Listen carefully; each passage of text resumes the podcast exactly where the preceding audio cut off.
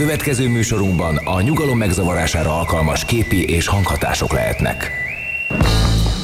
Nevezd meg a három kedvenc filmedet, és megmondjuk ki vagy. Charlie Angyalai, Titanic, 51. randi. Te egy igazi plázacica vagy. Öm, kérlek, Berlin fölött az ég, aranypolgár, és természetesen a patyomkimpáncélos. Te egy menthetetlen snob vagy. Hát kutyaszorítóban keserű méz, Leon a profi. Te egy tipikus budai értelmiségi gyerek vagy.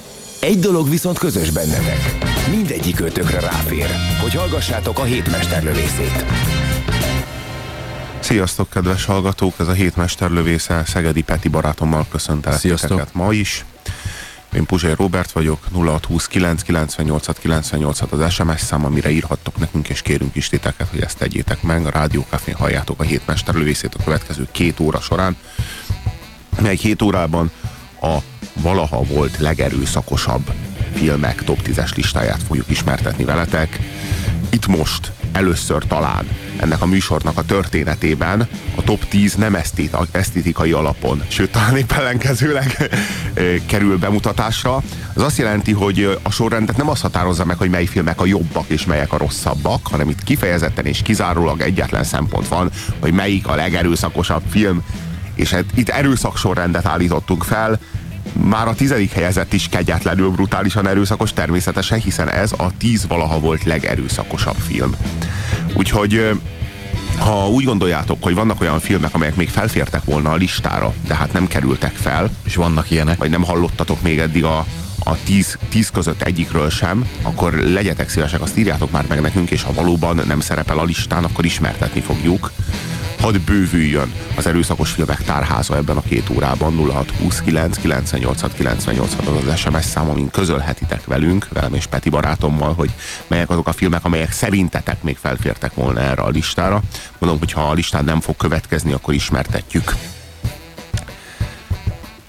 Legyen tehát a következő két óra a rettegés, a borzongás és főleg az undor jegyében. Főleg azért, hogy, hogy ismerjük meg mindazokat a filmeket, amelyek olykor öncélúan, máskor viszont egy bizony nagyon alapos eszköznek a szolgálat, vagy célnak a szolgálatában használják. Jó eszközként az erőszakot. Tehát mindenféle filmekre, nagyon jó és nagyon rossz filmekre is sor fog kerülni a következő két óra során, mi pedig nem tehetünk más, mint nagyon jó szórakozást kívánunk nektek ehhez. A top listánkra épp hogy felkerült helyezett nem más, mint a tizedik. A tizedik helyezettünk pedig nem más, mint dr. Hannibal Lecter kegyetlenségeit leghívebben bemutató film a Hannibal című Ridley Scott film. Ez a, ez a folytatása a rendkívül nagy sikerű, számtalan Oscar díjat nyert filmnek, a Bárányok hallgatnak című thrillernek, ami nem is tudom, talán az első thriller, amelyik megkapta nagyon sok Oscar díjat. Minden évben nagyon megünnepelnek egy filmet, mert nem az van, hogy így ebben ez volt a legjobb, abban az volt a legjobb, hanem Hollywood mindig a pajzsára emel egy bizonyos évben egy filmet, és akkor azt megszórja minden jóval, mert Hollywood az egy ilyen szerelmes típus. Tehát, hogy ő így, ő így ha szeret, akkor nagyon szeret. És, és hát így tette ezzel a filmmel is. Szerintem a, a Bárányok hallgatnak az egy alaposan túlértékelt film. Én azért úgy gondolom, egy thriller. Tehát, de ha már thrillernek akarták adni az Oscar díjat, abban az évben jelent meg a, a Cape Fear, vagyis a Rettegés Foka című Martin Scorsese film, ugye a De Niroval a főszerepben, hát egy ötször jobb filmről beszélünk, nem kapott semmit se, természetesen. De most egy kicsit vitatkoznék veled, mert én úgy gondolom, hogy a Kéfír ez egy nagyon jól összerakott film, de amiben, amiben a bárányok hallgatnak kiemelkedőbb volt talán abban a korszellemben, az az, hogy ő próbálta meg először megmutatni a gonoszt úgy, hogy, hogy nem egy, tehát hogy nem egy ilyen eltávolító gonosz képet tett föl, hanem, hanem megpróbálta kicsit közelebb hozni. Tehát az, azáltal, hogy ugye a beszélgetések által ugye közel kerülünk Hannibalhoz, meg ugye a sorozatgyilkoshoz, e- talán ez volt az első olyan film, ami igazán belemert nézni egy ilyen őrült embernek a, a, a belső világába. A Hannibal című filmben aztán a folytatásban, amely 2001-ben jelent meg, és ugye a legendás Ridley Scott, a szárnyas fejvadásznak a rendezője jegyzi, hát az abban tulajdonképpen ez az egyetlen film, ahol valóban főszereplő az Anthony Hopkins, ugye a többi Hannibal filmben, a Vörös Sárkány című folytatást is, további folytatást is beleértve, mindegyikben mellékszerepet bíztak rá. Na most ez tényleg az ő, ő, ő figuráját járja körül, egy nagyon érdekes, nagyon érdekes figuráról van szó a Hannibal Lecter esetében. Ugye ő a instant pszichopata. Tehát ez, ő a, az, azt lehet mondani, hogy a, akiről így azt mondhatjuk, hogy a kifogástalanul teljesíti minden követelményét ennek a kategóriának. Nincsen lelke, azt lehet mondani. Tehát, hogy így ö, valami van a lelke helyén, azt úgy hívják, hogy Hannibal. Ugye az arról szól, hogy a lelkünk az ugye az isteni részünk, valami, amiben közösek vagyunk. Ez a közösség az aztán az együttérzésben fejeződik ki, tehát hogy a másik ember fájdalma az egy kicsit az én fájdalmam is, ezért nem tudok bántani mást igazán, vagy ha tudom bántani, akkor az bűn, és utána fáj a lelkemnek, az az ő fájdalma, ugye? Na hát Hannibal esetében ilyenekről nincsen szó, az a bizonyos istennyi űr benne, annak a helyére, mivel hogy üres volt, behelyettesíthette, ahogyan azt a pszichopaták tenni szokták, önmagát. Tehát Hannibal istene, Hannibal. Hannibal a világ. Hannibal fájdalma, a fájdalom, az összes többi az meg rajzol, rajzolt figurák veszik körül. Tehát tulajdonképpen egy másik embert eltaposni az olyan, mint mit tudom én, feltörni egy diót, hát annak nem fáj, hiszen az nem én vagyok. Tehát, hogy valahogy így áll hozzá a világhoz. Ugyanakkor nem olyan egyszerű. Mégsem olyan egyszerű ez a csávó. Mivel, hogy egy ilyen mivel hogy nincsen lelke és nincsen, nincsen bűntudata, és jóról, rosszról mit sem tud, mégis valahogy a világban, a társadalomban élnie kell, és fölvett egy szerepet. És ez a szerep aztán mm, valahogy mégis kötelezi őt pár dologra. Isten tudja miért, de tartja magát ez a szerephez. Ez szerint a szerep szerint ő egy kifinomult úriember, aki borzasztóan utálja a modortalanságot és a durvaságot. és az ilyen nem, nem mintha nem lenne durva, nem tudom, embereket enni, ahogyan azt ő rendszeresen teszi, de hogy mondjam, nagyon megutálta valahol is valamikor az emberiséget. Valamiért meggyűlölte őket. Nem, nem tudni igazán, hogy miért. Egy nagyon értelmes és nagyon kifinomult csávóról van szó, annak ellenére ugye, hogy nincs lelke. És, és a gyilkolásában bizony vezérli őt egyfajta következetesség. És a tényleg és ez ki, ez ki is emeli őt valahogy az átlagemberek. Tehát a, amellett, hogy... Na, meg hogy a pszichopaták, ő, meg az átlag pszichopaták. Átlag, átlag pszichopatákhoz képest is, igen. Tehát, hogy ő neki azért van egy kódja, egy kódexe, amihez, amihez kőkeményen ragaszkodik. Tehát ö, ö, és ez a, ez a fajta, tehát ez, ez, ezt a kódexet emeli ő valahol egy, egy, egy ilyen ember fölötti szintre, és aztán ezt így vissza is csatolja az emberekre. Tehát... Na igen, na igen. Azért félelmetes figura ez a, ez a Dr. Lecter, mert mert sokszor azt érzed, hogy te is szívesen mm, hogy mondjam, mit tudom én, megdobálnád büdös sajtal azokat, akiket hát ő megöl és megeszik. Nyilván nem ennéd meg őket, meg nem, nem vagy pszichopata, de hogy mondjam, undorító áldozatai vannak. Tehát ő tényleg jó ízléssel válogat az emberek közül, csak aztán bestiális módon elbánik velük. Tehát hogy az az igazság, hogy már, már igazából te érzel bűntudatot az ő bűneiért azért, mert sokszor szurkolsz neki. Azért, hogy, hogy úristen, az büntesse már meg csúnyán, hogy aztán kikkel bánik el. Hát ebben a filmben aztán minden kegyetlenség, amit el tudtok képzelni, az megtörténik. Tehát a, a Ray Liottának, aki a ö, Paul Crandler nevű FBI nyomozót alakítja, aki ugye a Clarice Starlingnak, akit ezúttal Julian Moore játszik, a főnöke, és egy ilyen szexista barom. Azt lehet mondani. Na hát az, azzal a legkegyetlenebből bánik el. Hát így levágja a skalpját egy fűrészsel, ugye bár egy orvosról van szó Hannibal esetében, telenyomatja a csávót morfinnal, de annyit ad neki, hogy a csontra lezsibbad, leszedi a skalpját, az agyából kivágja a jó modorért felelős részt, amit aztán megsüt egy vaslapon, és megeteti vele. Mi, megeteti mi lesz, mi lesz az orra előtt? Igen, megeteti a Ray Liottával a saját agyát. Az milyen? Az mennyire csúnya, az, és az meg jó ízűen eszi, és vidám, és, és mosolyog, hát az le van kicsit tompítva a morfiummal. Szóval még mik, mik vannak ebben a film? Úristen, a Gary Oldman által játszott Mason Verger, az, az, egy, az egy ilyen szadista, pedofil erőszaktevő, hát szintén egy undorító figuráról van szó, azt, azt, meg, azt meg nem morfiummal eteti meg, hanem valami meszkalint ad neki, vagy valami durva pszichedelikumot, aminek a hatására, ja, és utána pszi, pszichologizálja, ugye hát ő a pszichiátere volt, tehát minden tud a csáborról, kibejár a tudattalattiában. Hát, szóval némi pszichedelikummal megsegítve rábeszéli őt arra, hogy vágja le a saját arcát, és etesse meg a kutyákkal. Olyan dolgok történnek ebben a filmben, hogy jaj! valami, valami rettenetes. Tehát, hogy az, tényleg az erőszaknak a, a non plus ultrája az, ami itt zajlik a Ridley Scottnak a, a rendezésében. Ja Istenem, kaptunk SMS-t. Szervusztok, szerintem a legerőszakosabb az August Underground című film. A leggusztustalabb, amit valaha láttam. Értelmetlen és rémisztő, pont azért, mert lehetséges, amit ott látsz. De ez az én véleményem. Láttuk a filmet? Nem, nem láttuk. Pedig hát ez, te, te imádod az erőszakos Én filmeket. eléggé, igen. Azt lehet mondani, hogy imádjuk az erőszakos filmeket, és ez nem véletlen.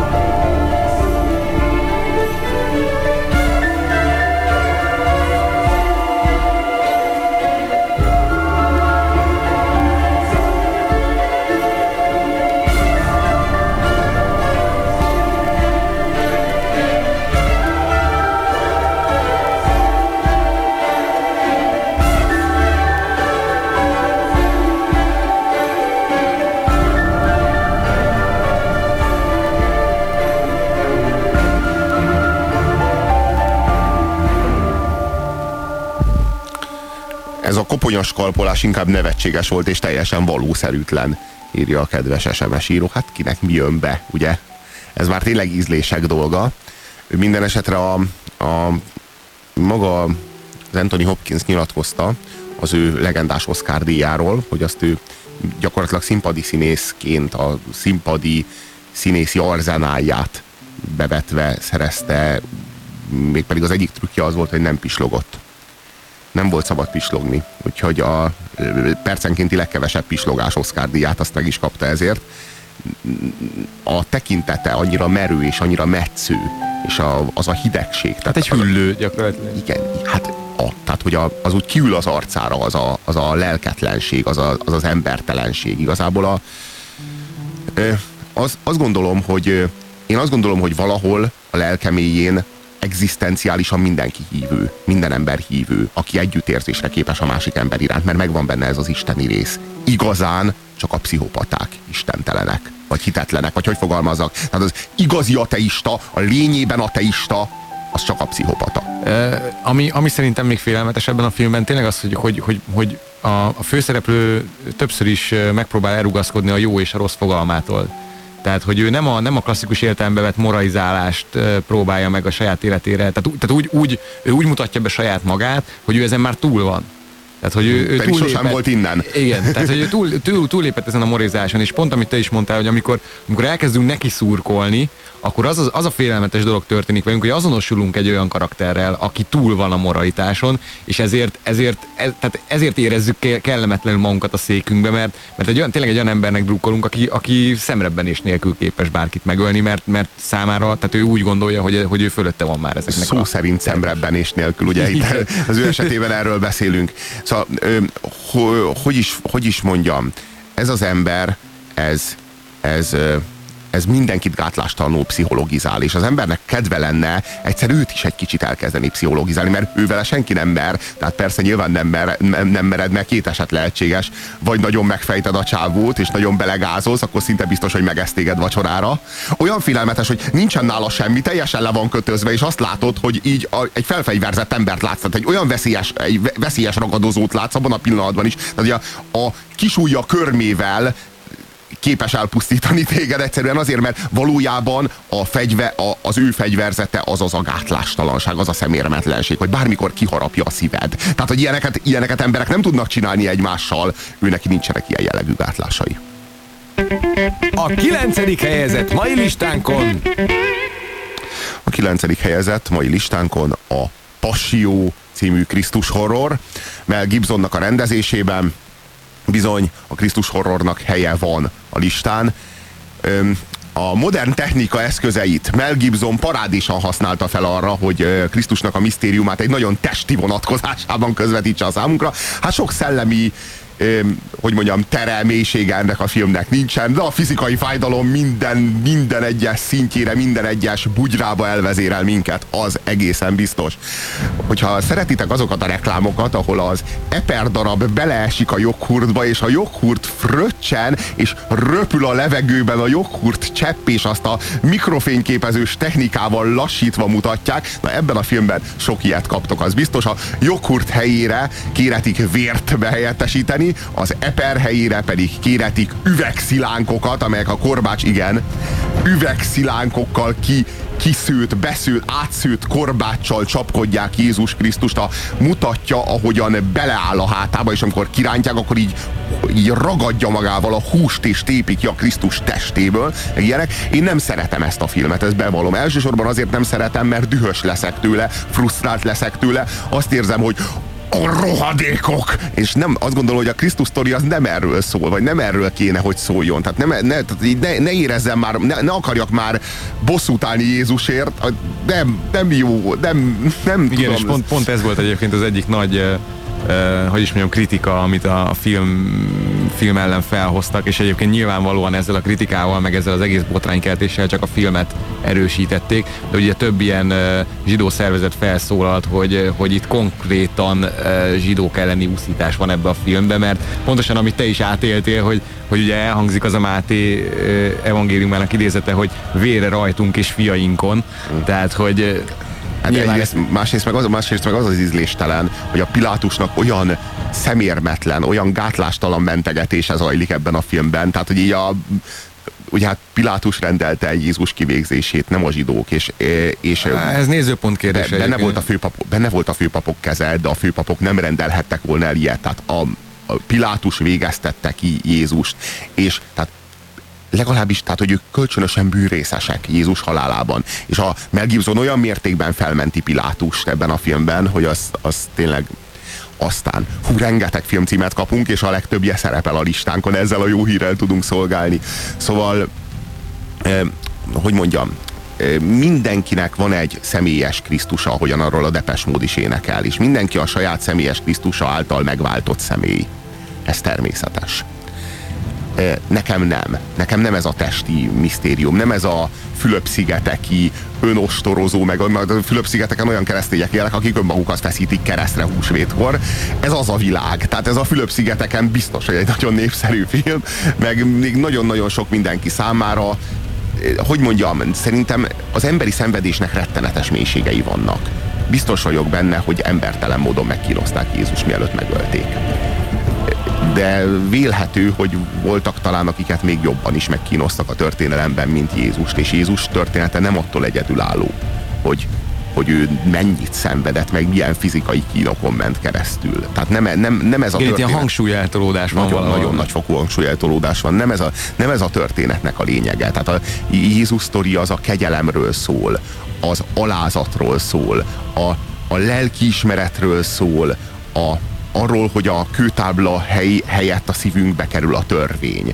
Arról a, a, a feltámadásról szól, a megváltásról szól, a szeretetről szól, az önfeláldozásról szól, és nem a fizikai gyötrelmekről, a kínokról. Tehát az, Abba, abba, abba esetleg érdemes belemenni, mert egyben teljesen igazad van, Robi, mégis most ugye itt a leg, legszadistább filmeket tárgyaljuk, és akkor kicsit, kicsit gondolkodjunk el azon, hogy miért lehet az, hogy a, hogy a világ legnagyobb vallásában mégis azért, tehát készülhet egy ilyen film, egy, egy, hát ugye, hát Mel Gibson most mennyire fanatikus, hát elég fanatikus, azt hiszem. Ő egy vallási fanatikus, ezt kimerhetjük jelenteni. Igen, tehát, hogy mégis, mégis valahol ez, ez a világ legnagyobb vallásában ez, ez legitimé vált ez a fajta szenvedés, és ha belegondolsz, ha belegondolsz, akkor a buddhizmusban is valahol ez van, hogy, hogy, hogy, hogy az egész világ egy szenvedés. Tehát valahol, valahol szerintem, tehát most nem, nem megvédeni akarom a filmet semmiképpen, legalábbis ebből az oldalból, hogy, hogy, hogy, hogy a spiritualitás helyett az anyagot teszi a, a, a középpontba, de valahol mégis e, ez, ez lenyűgözi az embereket. Tehát elmennek a moziba, megnézik, jönnek, jó, lehet, hogy hánynak egyet, de, de mégis valahol, valahol ez, le, ez, ez beüt nekik valami nagyon mélyen. Sok ember számára ez, a, ez az út Krisztushoz. Szóval sok ember, tehát most ez, lehet, hogy nagyképűen, vagy, vagy, vagy fellengzősen, vagy lekezelően fog hangzani, úgy fogok fogalmazni, hogy az egyszerű emberek Krisztusa az ilyen testibb, sokkal és vannak olyan emberek, akiknek a Krisztusa úgy gondolom, hogy sokkal szellemibb, és aztán meg vannak olyan emberek, akiknek a Krisztusa meg sokkal inkább lelki. Azt hiszem, hogy ez a három, há, há, három alapvető vonatkozása létezik az embernek. Hát ez egy nagyon testi. Tehát itt a, ez a és itt aztán mindent megkaptok, ami a horrornak az összes létező. Tehát a, a, megnézte az összes horrorfilmet, és azokat az eszközöket egyenként bedobta egy vallási témába. Hát ilyen szempontból egyébként egyedülálló a film, tehát nincs még egy olyan, mint a Passió, hogy itt a démonfejű kisgyerekek, a, nem tudom, minden, olyan dolgok, amiket így, hát így így a, csomó minden, amiből a Bibliában így szó nincsen egyébként, ott, ott megelevenednek, mindenféle ördögfiak ott retten, rettentően gyilkolnak, meg van egy ilyen, van egy ilyen látomásos síkja a filmnek, ami így nem történik meg mindenki számára, csak az ilyen, tehát a, a, hogy mondjam, a, a, a Kör című filmnek egy, egy csomó, csomó olyan, olyan eleme vagy vonatkozás, akkor az ilyen szellemhorroroknak egy csomó. Tehát ugye mi, mi, nagyon sokféle horrorfilmből gyúrt egy Krisztus filmet a Mel Gibson. Mindenféleképpen egy érdekes kísérlet. Nem tudom, hogy ti hogy vagytok ezzel, írjatok nekünk 0629 986 986. Én kíváncsi lennék, hogy a hallgatóink között van-e olyan, aki, akinek ez mondjuk ilyen kedvenc filmje, vagy, vagy mondjuk nagyon szereti. Az írja meg. Vétel, vétel. Reklám a Rádiókafén. Illúzióink forrása az oxigén, a mindent megalapozó halucinogén. Ezt a világot mutatja meg nekünk. Amint nem élünk vele többé, megszűnnek a halucinációink. Puzsér Robert forrás című kötete Magyar Dávid fotóival és Müller Péter ajánlásával még kapható a könyvesboltokban. Reklámot hallottatok. Jó vételt kívánunk. Most hallható műsorunkban a nyugalom megzavarására alkalmas képi és hanghatások lehetnek. Mai listánk 8. helyének birtokosa. a Cannibal Holocaust című film. Melyik film lehetne erőszakosabb, mint az a film, amelynek a címe Cannibal Holocaust? Találtunk ilyen filmet, hetet is, de ez nem változtat azon a tényen, hogy a Cannibal Holocaust az egy, és azt gondoljátok, hogy a Cannibal Holocaust ez egy, jó, hát ez egy ilyen nagyon hatásvadász hazugság, hogy kannibál, de hogy is, szó, szó szerint így értsétek. Cannibal Holocaust. Egyébként én kicsit elérzékenyülök mindig ettől a filmtől, ez gyerekkorom eléggé meghatározó filmélménye volt. Szerintem ez volt az első horrorfilm, amit láttam, vagy hát horror. Hát igazából azért azt tudni kell, hogy ez egy szatíra. Tehát, és, és egyébként a, a, a, a műfaja a horroron belül is, hogy mondjam, tehát ez egy ilyen exploitation nev- nevezetű ilyen alkategóriába tartozik, ami a 70-es, 80-as évek horrorfilm természetesen, tehát meg, meg hát ugye ezt az egész eurokult régiót így, így övezte, és hát én, ezt, én nagyon szeretem ezt a filmet, ezt meg kell, hogy valljam. Érdekesség, hogy a rendezőt azt meg, meggyanúsították azzal, hogy a filmben valódi gyilkosságok történnek. Tehát, hogy egy ennyire brutális filmről beszélünk, hogy a rendezőnek törvényszék elé kellett állni, ismétlem. Beidézték bíróságra, mint vádlottat gyilkosságért.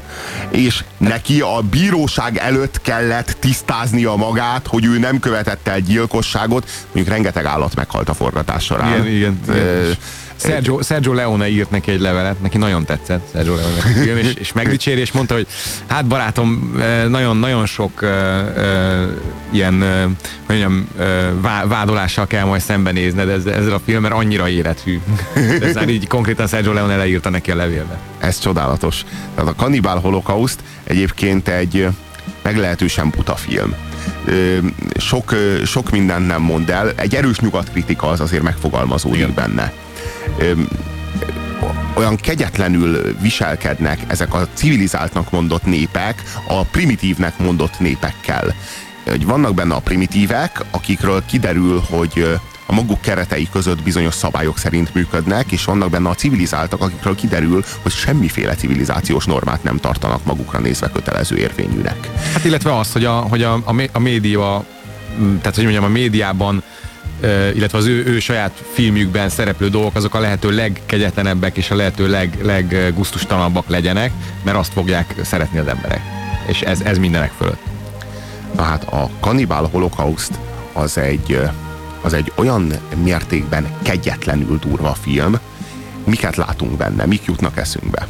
Hát a megerőszakolás ez egy ilyen visszatérő, sőt ilyen, ez az úgynevezett gang rape, amikor többen, többen lerohannak egy, egy nőt és megerőszakolják. Csonkolások, Abszolút. Karóba húzás. fejlevágása, és hát mindenféle emberevészet, amit el tudtok képzelni. Szóval tényleg kegyetlenül durva azt lehet mondani. Kaptunk sok SMS-t. A Pink Floyd, a fal nagyon naturális. Geldof tényleg vérzik, nem trükk. Na jó, hát hadd röhögjünk ezen a felvetésen, hogy hogy is kerülhetne a listánkra a Pink Floydtól a fal, ami egyébként egy jó film, de hát brutalitás tekintve nem, hát nem. Nem nagyon. Mel Gibsonnak nyíltan antiszemita kijelentései voltak, és álszentséggel kapcsolatban annyit. Legtöbbször a látszólag legvallásosabb emberek a legszemetebbek. Az emberséget, a nagybetűs igazi embereket nem egy vallás határozza meg, akármelyik vallás. Ide nekünk fröccs. Sziasztok, egyik kedvenc filmem ajánlanám, ha nem, ha nem szerepelne a listán, a címe Old Boy. Szerepel a listán. Szerepel a listán természetesen. A zseniális trilógia középső része. Hannibalnak egy percig nem tudtam szurkolni. Az egész fickó egy nagyra nőtt ovis, aki gyilkosként ugyanazt a guztustalankodást űzi, mint amikor még orrot túrt. Hogy mondjam, ő olyan... Ő, a, én, én Ez így túl egyszerű lenne Ne, ne szerintem. Hannibalról beszéljünk, az áldozatairól beszéljünk. Tehát, és őket tudtad sajnálni? Ez lenne a kérdés. Persze tudtad, mert van lelked. De arról van szó, hogy nyilván nem érdemelték ezt. De hogy mondjam, tehát azért egy-két pofon azért kiárt volna nekik, ha nem is ez. Tehát, hogy, hogy mondjam, tehát ö, nem össze-vissza gyilkol a csávó, van benne egy erkölcsi követe, következetesség, holott ő nem erköl. Tehát ez egy tanult dolog nála. Tehát a, a, ugye az, általában azt lehet mondani, hogy az erkölcs az egy, az egy eleve benned lévő dolog kell, hogy legyen. Ez lenne a lelked, ez lenne a lelkiismereted, ez lenne a ettől van bűntudatod. Ezt, Meg hogyha van egy, van egy, van egy normális, igen, meg hogyha, te, te, na, ezt akarom mondani, hogyha van egy normális erkölcsi tartásod, akkor értelemszerűen Hannibal nagyon demagóg szöveget nyom meg, nagyon, tehát, tehát ha te ne, ha, ha, te teljesen benne, benne vagy egy, egy nagyon-nagyon-nagyon szilárd erkölcsi rendszerbe, akkor neked a Hannibal nem fog jelenteni. Tehát akkor tényleg egy, egy, egy ilyen, egy, egy, egy demagóg, hát akár mondjuk, mondjuk én óvodásnak nem nevezném, mert nyilván az a fajta műveltség, amit ő magára, tehát amit ő megszerzett, azért, az, az, az, azért abba, ott, amögött rengeteg tényleg kutatás meg tudás van, de, de tényleg, tehát, tehát akkor, akkor tud rád igazán hatni, hogyha, hogyha nincs, vagy nincs egy ilyen, egy ilyen konkrét erkölcsi rendszered, vagy mondjuk nyitottabb vagy ilyen, hogy mondjam, erkölcsi kérdésekben. És ezzel most nem mondunk értékítéletet. a, a, a, a Hannibal Lecternek annak van egy erkölcsi normarendszere, amelyet ő tanult. De úgy tanulta, hogy te az ABC-t. Tehát, hogy így, ez egy egyezményes dolog, ő megtanulta és ezt érvényesíti, nem azért, mert erre neki van egy belső iránytűje, mert az pont hiányzik belőle, hanem, hanem egyszerűen azért, mert mert valamihez tartani akarja magát, Isten tudja miért. Azt nem mondanám, hogy nincs belső iránytűje, csak ez a belső iránytű mondjuk nem azt mutatja, amit, amit mondjuk a norma megkíván. Passió, írja nekünk Boba. Krisztus az emberiség összes bűnét vette magára, ennek a súlyát érzékelteti a brutalitás. Te érted ezt, a, érted ezt, ezt hogy, hogy a brutalitás azt, annak a súlyát érzékelteti, hogy az emberiség összes bűnét vette magára? Én nem értem. Én nem értem. Tehát attól, hogy ilyen ke- kegyetlenül nagyon megkínozták, nagyon szenvedett, és ezt mutatják, hogy ő mennyire szenvedett, ezzel mutatják, hogy az én bűnömet maga. Nem, nem tudom, nem, Nem, nem, jön, át- nem jön át. Tehát, Nem nem, nem, ad, tehát Mel Gibson nem ad segítséget ahhoz, hogy, hogy te ezt mondjuk egy ilyen asszociációs lánccal össze tudjad kötni. Tehát ha te, ha te mondjuk nem, mondjuk ha te ateis, ateistaként nézed meg ezt a filmet, vagy mondjuk nem ö, gyakorló keresztényként, akkor nem biztos, hogy át fog jönni az, hogy itt most ő mit akart mondani. Az fog átjönni, hogy itt látsz egy embert, akit kegyetlenül megkínoznak, de hogy ennek mi a, tehát hogy ezt ő miért csinálja, mondjuk lehet, hogy egy mondatban el van magyarázva, de, de hát pont ez lenne valahol a filmnek a, a feladata, hogy, hogy ezt valami képi ö, megfeleltetésbe tudja átadni ö, az embereknek. Két héttel ezelőtt beszéltetek egy filmről, nem tudom a címét, a Herceg és a Herceg nő, ez a címe a filmnek, amire utalsz. Egy szó mint száz, ez a lista, amelyet ma Szegedi Peti barátommal próbálunk ismertetni veletek, a tíz legkegyetlenebbül erőszakos filmet tartalmazza. Itt most nem a tíz legjobb erőszakos filmet, hanem a tíz legerőszakosabb filmet ismertetjük. 0629 986 986 az SMS ami hozzánk szólhattok, és ajánlhattok filmeket.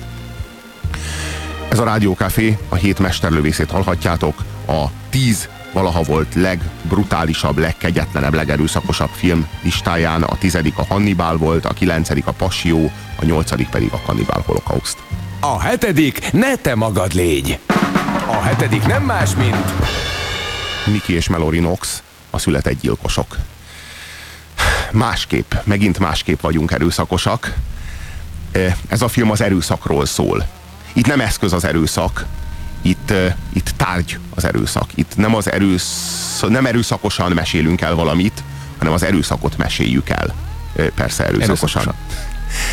Ez egy, ez egy más típusú élmény, mint amit valaha láthattatok a filmbásznon. Olyan eszközökkel dolgozik az Oliver Stone, aki meggyőződésem szerint ebbe ezzel a filmmel megugrotta a saját árnyékát. Az Oliver Stone egy nagyon didaktikus, nagyon nagyon-nagyon-nagyon egy kaptafára járó tanárbácsi, aki mindig el akarja magyarázni azt, hogy hát az amerikaiak lelkiismerete az bizony én vagyok. Na itt most, itt most hogy mondjam, kifordul önmagából, és ez egy Quentin Tarantino kellett, aki a forgatókönyvet írta, amely forgatókönyvből aztán az Oliver Stone egy nagyon nem Tarantinos filmet csinált. Össze is vesztek ezen. Olyannyira, hogy a Tarantino levetette a nevét a film moziplakátról, és aztán az Oliver Stone-nak kanosszákat kellett járni a Tarantino körül, hogy visszatetesse a nevét a DVD tokra. Tehát a DVD tokon már rajta van Tarantino újra. Ez a, ez a film, ez, ez, ez elvitat mindent. Elvitatja az erkölcsi világrendet. Tehát itt, itt a, nincsenek jók és rosszak a filmben, csak rosszak és még rosszabbak. Kik a rosszak? Hát ők a született gyilkosok, Miki és Melody Knox. És kik a még rosszabbak? Hát ők az összes többi, az összes többi kivéve az indiánt. Az indián az egyetlen, aki, aki a jót testesíti meg, mert ő társadalmon kívüli. Hát ennyire társadalomkritikus filmet el sem tudtok képzelni. Mondom, olyan eszközök, a sitcom paródia, ami, ahol a, a lányát, a Melorit megerőszakoló apa ocsmánykodásán röhög a röhögőgép, néha átmegy az egész film animációba és már rajzolva van Miki és Melori, akkor a, nem tudom, amikor az indiánnal beszélget a Mickey Knox, akkor a feje mellett vörössel megjelenik a démon felirat. Megjelenik. Tehát, hogy olyan, nem láthattatok még ilyen filmet, itt minden megtörténhet. Tehát így igazából az Oliver Stone úgy volt, szerintem úgy volt az Oliver Stone, hogy szívjunk el egy nagy gandzsát, és ami asszociáció jön, azt rakjuk bele a filmbe, rakjuk, rakjuk, rakjuk. Tehát most, ne, mo, most az egyszer ne filmet csináljunk, hanem a tudatalattinkat vetítsük rá a celluloidra. Bibi.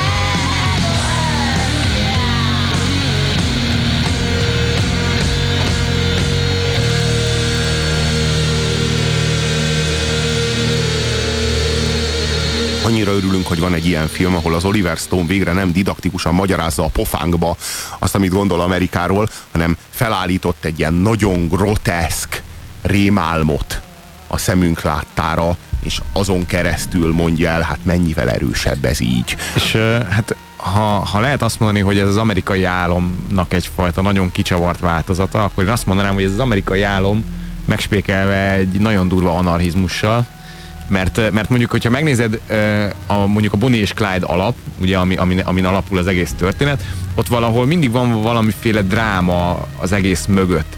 Itt valahol nem azt érzed, hogy ez egy dráma, hanem valahol azt érzed, hogy ez egy, ez egy totális kiszakadás mindenféle ilyen dramaturgiából. Amit, De nem csak amit a dramaturgiából, mondom az erkölcsi világrendből, ez túl van az anarchizmuson. Tehát ez megkérdőjelez mindent. Mindent. A, jó, de az igazi jó anarchizmus az elvileg ez, ami megkérdőjelez mindent. Nem, az anarchizmus elvileg a hatalmat kérdőjelezi meg. Ez meg, ez meg a jó és rossz fogalmát is megkérdőjelezi. Ez már démonizmus. Tehát ez, ez már ez, ez, ez valami sokkal sötétebb elborultság. Ez, ez ne, ők nem a társadalomból vonulnak ki, ők a, ők a világrendből vonulnak ki igazából és nem, és nem tehát itt, ne, itt megint csak az van, hogy nem, nem arról van szó, hogy, hogy valamiféle elnyomók megbűhődnek azért, amit tettek, hanem, hanem ez a teljesen random, tehát ülök az autóba, és shotgunnal lelövöm a mellettem bicikliző teljesen ártatlan embert. Tehát igen, konkrétan így történik, és, és ezek, ezek mind megérettek a halálra, mivel hogy ebben a mocskos, romlott szemét társadalomban élnek, ami pedig kitermelte magából azt a rákot, ami Miki és Melody Knox. Csak hogy attól, hogy a, hogy a Miki és Melody Knox az ezt a romlott, vele így züllött társadalmat támadja, attól ők még nem válnak jóvá, attól ők még ugyanúgy rák, és a rák az pedig megy és harap és rág és megy előre és, és pusztít, és ugyanígy, puszt, és ugyanígy pusztítják el az öreg indiánt, aki pedig társadalmon kívüli lény, és az a bűn, és azután jön egyből a bűnhődés. Tehát egyből a kígyómarás, elfogatás, szenvedés, tehát, mind, tehát a, a, a, igazából az egyetlen bűn, de akkor mégis van valamiféle karmikus igazságszolgáltatás. Igen, igen, igen, de a, hogy mondjam, ezen a társadalmon belül már nincs igazság. Tehát erről szól a történet. A Wayne Gale, akit a Robert Downey Jr. játszik, a Dwight McCluskey, akit a Tommy Lee Jones játszik, a Tom Sizemore által előadott Jack Skagnetti, ennél három embernél guztustalanabb, förtelmesebb, köpedelmesebb figura, ők a, ők a társadalom rendszerének a bástyái. Ők a, ők a jelen valóság világának a védelmezői. Ugye a, a börtönőr, az újságíró és a rendőrnyomozó ők, a, ők, ők azok, akiket igazán lehet gyűlölni, és szívből lehet szurkolni Mikinek és Melorinak velük szemben. Szívből? Hát ki tudja, ki képes erre. Isten tudja, ennél kegyetlenebb rémálmot minden esetre alig ha mint a született gyilkosok, és hát a legbrutálisabb médiakritika, amit el tudtok képzelni. Ugye már az új Amerika hősei, akikből a média egy rendkívül kelendő terméket formál, mivel hogy nincsen semmiféle erkölcsi alapja a népszerűségnek vagy a sztárságnak, kizárólag marketing alapja van. Ez egy jól marketingelhető tevékenység, amivel Miki és Melori foglalkozik, a média pedig zabálja őket, az emberek zabálják őket, Amerika igazi sztárjaivá válnak. Egy erkölcs nélküli eh, világ, amelynek, az, amelynek a hősei azok mind gonoszak. Tehát a, a rossz, a rosszabb és a legrosszabb zaj, csatája, harca. Igen, igen, zajlik ebben a filmben. Nagyon-nagyon örülünk neki, és hát a hetedik hely a minimum. A toplista mai hatodik helyezettje.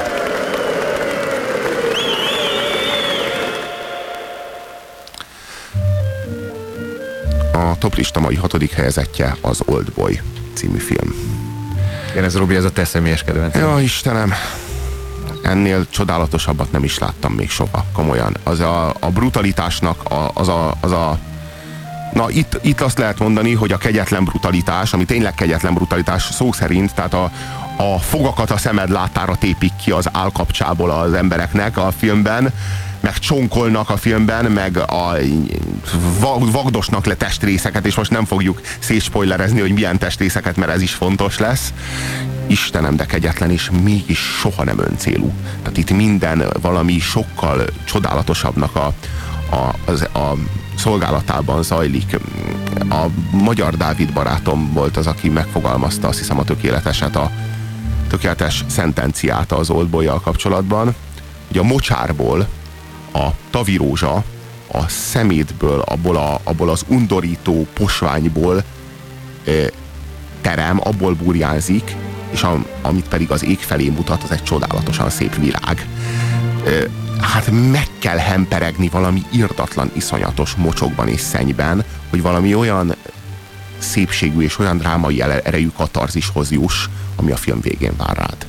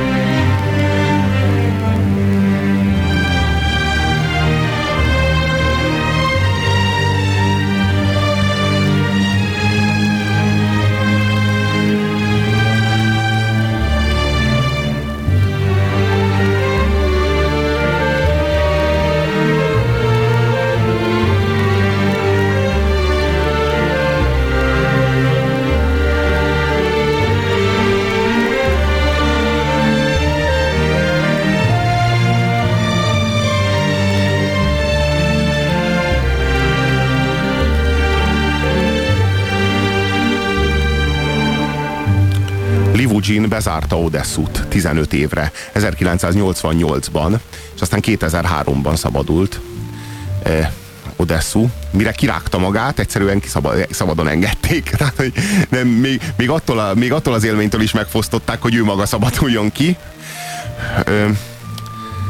De igazából Odessu a filmben végi, véget, végestelen végig a rossz kérdésre keresi a választ, és rossz kérdésre nem lehet helyes választ kapni. Ugyanis Odessu kérdése az az, hogy kizár, kizárta őt be, és miért? és miért zárta ő, őt be.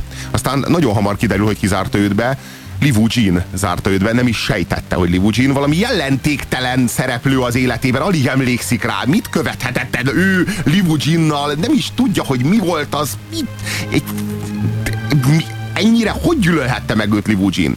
A kérdés, a rossz kérdés az az, hogy miért zárta be? És Livugin meg is mondja neki. Rossz kérdésre nem lehet jó választ kapni. Nem az a kérdés, hogy Livugin miért zárta be Odesszut, hanem hogy miért engedte ki. És akkor kiengedi, akkor azt mondja neki, hogy hát ez volt a tanítás, most véget ért a tanítás, most következik a házi feladat hogy ez mennyire kegyetlen, azt ti el se tudjátok képzelni. Sok filmet láttunk, aminek van egy csavar a végén. Szeretjük az ilyen filmeket, amiket, amiknek van egy csavar a végén, amik újra értelmeztetik veled az egész filmet, és ö, hogy is, de durva tényleg, és én ezt végig nem vett, nem á. Na, ebben a filmben olyan van, amilyen sehol. Tehát ez a film, ez úgy csavar meg a végén, ahogy semmi én nem is tudom, tehát az a utóbbi 15 év legjobb filmje. Ha bezártak volna egy szobába, ahol csak tévét nézhettem volna, akkor se láttam volna jobbat. Sziasztok! Ismét igényes a műsor, a következő héten mindig tőletek hallott filmekből választunk a kölcsönzőben, írja a Tiszai István. István, ez Köszönjük, a célunk, István. ezt akarjuk, járj el így a jövőben is, ezt kérjük, és mi pedig igyekszünk majd az újabb és újabb ajánlat, ajánlásokkal szolgálni. Szóval mi az, amit, amit Odessu elkövetett, és miért érdemelte ezt a súlyos büntetést? Büntetést? Hol van a büntetéstől az, hogy őt 15 évre bezárták? Igen, a büntetés még csak akkor kezdődik. Azt, azt, gondoljuk, hogy- azt gondoljuk, hogy az volt a büntetés hogy aztán milyen brutalitás történik ebben a filmben. Hát megeszik egy élő polipot a szemed láttára, na az nagyon csúnya, az tényleg, az tényleg nagyon erős. És van benne hát az a, az a kettődés jelenet, ahol Odessu azzal a kalapáccsal henteli azokat a pribékeket a, a lépcsőházban, Közben számtalanszor megszúrják, meg, meg késál ki a hátából, eltörnek rajta egy baseballütőt. A, ö, lehet, hogy szeretitek ezeket az ilyen nagyon-nagyon szép mozgás kultúrával bíró ö, hongkongi és, és japán akciófilmeket, ahol a, a mester a tökéletes mozdulataival, na hát ez, Ez pont, nem olyan. ez pont az ellenkezője. De Odessu is egy mester, csak ő egy nagyon másfajta mester. Ő nem úgy mester, ahogyan a, ahogyan a, a ezekben a kung fu filmekben a tökéletességig eh, fejlesztett mozgáskultúrával rendelkező mesterek, hanem ő úgy mester, mint a 15 éven keresztül egy lakásban rohadó és az elviselhetetlenségig frusztrált ember, aki legyőzhetetlenné frusztrálódott gyakorlatilag. Ez, Tehát, hogy ő- ez szó szerint benne van, a, benne van a filmben, az egyik kedvenc jelenetem, amikor egy ilyen narráció megy az utcán, ugye kiszabadult, és uh, uh, ugye üti a falat 15 éven keresztül gyakorlatilag ez, a, ez, a, ez, a, ez az edzés, és, és akkor így felteszi magának a kérdést így, így narrációba, hogy vajon 15 év fal ütögetés az 15 vajon évnyi használ- gyakorlás vajon felkészít-e a gyakorlatra? Az, az, utca, az utcai harcban, és a következő pillanatban azt látjuk, hogy három-négy ilyen utcai suhancot gyakorlatilag szénnéver. Igen, igen. És megválaszolja a kérdést, Igen, hogy igen, igen. igen, igen, De aztán a szexualitással kapcsolatban is, mert 15, év, 15 évnyi maszturbálás vajon felkészít a gyakorlatra, és ott kiderül, hogy nem. Nem. Még humora is van ennek a filmnek. Ez a film valóban mindent tud. És túl azon, hogy mellesleg a hatodik legerőszakosabb film valaha a katarzis maximumát ígéri a számotokra. Vétel, vétel. Reklám a Rádiókafén. Amit megőrzök, abban halandó vagyok. Amit megosztok, abban múlhatatlan vagyok. Amiről lemondok, abban halhatatlan vagyok. Amit feláldozok, abban örökkévaló vagyok. Puzsér Robert forrás című kötete Magyar Dávid fotóival és Müller Péter ajánlásával még kapható a könyvesboltokban. Reklámot hallottatok. Jó vételt kívánunk! Most hallható műsorunkban a nyugalom megzavarására alkalmas képi és hanghatások lehetnek. Ez az Oldboy című film ez olyan, hogy akárhányszor beszélünk róla, újra, meg újra, meg újra felvetjük az adott képsorokat, az adott szövegeket, idézgetünk belőle, és újabb és újabb értelmezések te, terülnek, dá, térülnek, Derülnek. merülnek Derülnek. fel. Derülnek, derülnek. Igen, igen, és, és ö, hát így a, már önmagában az, az a tény, hogy Liu Jin egy infantilis kölyköt, aki Odessu volt, de, tényleg egy, egy, egy nyomorult humunkulus féreg, de tényleg egy ilyen szerencsétlen hülye gyereket bezár 15 évre, pusztán csak azért, hogy kitenyészem belőle egy olyan bosszuszomjas vadállatot, aki aztán méltó ellenfele lesz, és alkalmas lesz arra, hogy legyőzze. Azzal a kölyökkel neki nincsen dolga. Igen, és, és egyébként el, elbukik, mert ne, mert ne, vagy ne, ne spoilerezzek? Isten ments ezt a filmet, a nyelvedet vágom ki, hogyha, hogyha ilyesmit tennél, úristen. Nézzétek meg az Oldboy című filmet, mert itt ennél jobb szívvel én semmit nem tudok ajánlani nektek. A mai napon az ötödik helyi kúszott listánkon A Starship Troopers, vagyis a Csillagközi Invázió című Paul Verhoeven film. Igen, egy kicsit ez azért kahuk tojás ez a film, eh, mert azért ez nem, a, nem, a, nem követi azt a, azt a klasszikus, eh, illetve hát van benne nagyon sok fajta brutalitás, és nagyon sok fajta agresszió, de, de azért ez egy kicsit kahuk tojás szerintem, én úgy érzem. Miért érzed ezt? Eh, Egyrészt az irónia miatt, Bár mondjuk az a kannibál holokauszban is nagyon durván benne van, de, de nem, nem, az a, nem az a szokványos ö, ö, erőszakfilm, hanem itt egy, itt, egy, itt egy nagyon érdekes dolog, nagyon érdekes kombinációról van szó, van benne ugye science fiction, sőt, hát ugye alapvetően ez egy science fiction, aztán ugye van benne egy, egy jó nagy adag ö, Antiutópia. rend- antiutópia, így van, rendszerkritika, tehát az, Igen. hogy egy katonai birodalom hogyan ö, termeli ki a saját katonáit, egy, egy hadban álló rendszer, aztán cenzúra kritika, ugye ez zseniális, amikor a amikor a tévé, té, tehát nézed, né, nézik a tévét, tehát te nézed a tévében a tévét, Igen. és ott bizonyos dolgokat abszolút kicenzúráznak, bizonyos dolgokat meg nem. Ö, hogy mondjam, egy, egy olyan emberiségről szól, amelyik a nácizmus világában él, csak az állampolgárok szavazhatnak, és ö, az Hát mondjuk. Amerikát, Amerikát így képzelem el, tehát hogyha Amerika még jobban fasizálódna, akkor mondjuk így, így néz neki. Igen, csak itt a világ már egyetlen egy állam, tehát egyetlen egy Amerika a föld, és hát konkrétan nácik. Tehát egy náci világ. Csak mondom, csak az állampolgárok szavazhatnak, viszont nekik hadba vonulási kötelezettségük van. Na most ez azt jelenti, hogy, hogy igazából a fasizmus az ilyen módon termeli ki magát. Tehát a fasiszta nevelésen keresztül menő, áteső személyek azok, akik aztán megszavazzák ezt a fasiszta rendszert. Ez az a film, ahol szurkolhatsz. Hát így két szemben álló fél van, vannak a nácik, meg vannak a rovarok, az ilyen kozmikus óriás rovarok. Tehát akkor válasz. Ki, kikkel akarsz lenni? Igen. Hát na nehogy a nácikkal, ugye? Vagy a kozmikus óriás rovarokkal. Ne vicceljél már, miről beszélünk. E, Egy olyan világról van szó, ahol minden a feje tetejére áll. Tehát így kifordítja magából a, a hippi mozgalomnak az erkölcsi rendjét, ahol ugye a, a Hát egyáltalán a relevanciáját, tehát amikor, amikor, az egész, tehát amikor az egész bolygónak a sorsa függ attól, hogy te most uh, a békés utat választod, vagy a háborút, akkor azért ott nem nagyon lehet Jó, hát ez, a hippi, ez olyan szinten tagadja a hippizmust, persze egy groteszk módon, tehát ez egy, ez egy, ez egy szatíra a csillagközi invázió.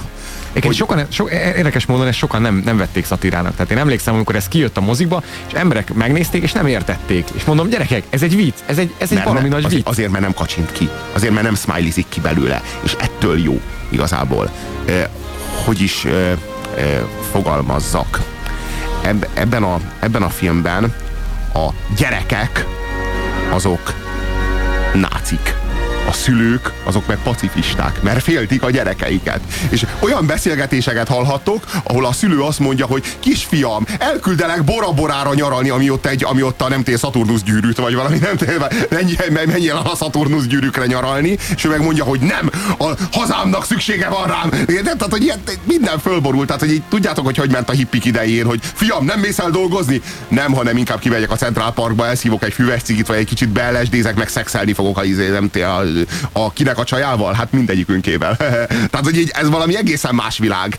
Ez, ez, ez, ez a film, és hát emellett ilyet se láthattatok még az, azok a modellek, top modellek játszanak a filmben, a legszebb férfiak és nők, akik az ilyen a B-Watchból, meg a min- mindenféle ilyen narancsvidék, meg ilyen sorozatokból a gyönyörű testű, fiatal, egészséges, nincs 25 évesnél idősebb, és mondom a 300 ember közül castingolt főszereplők, és aztán ezek a figurák, akiknek szurkolsz, meg azonosulsz velük, Bekerülnek a húsdarálóba. a filmnek a felénél letépik derékból. Tehát ilyen dolgok történnek a gyönyörű testekkel, így le, meg a agyába bele, beleszúrja a fullánkját, az, igen, a- a- az a- agyszopó. Az a, agyszopó rovarzseni az lesz, leszívja az agyát, az, azért nem mondjad, hogy ez nem egy kegyetlenül durva film. Tehát ilyen, olyan mondom, tényleg, tényleg húsdarálás. Tehát itt nagyüzemi, hentes munka zajlik, a, és hát a rovarok azok is milyen undorító, hogyan szétlövik őket és fröccsenek. Célozzon az ideggyökre. Tippünk. Célozzon az ideggyökre. Az, hogy mondjam, a- az a náci propaganda, ami árad mindenhonnan ebben a filmben, hát az is parádés.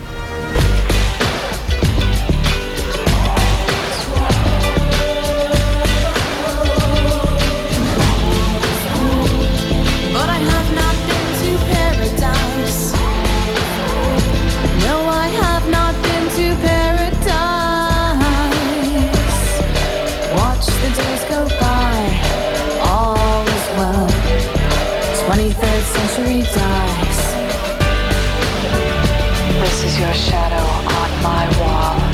This is my flesh and blood. This is what I could have been.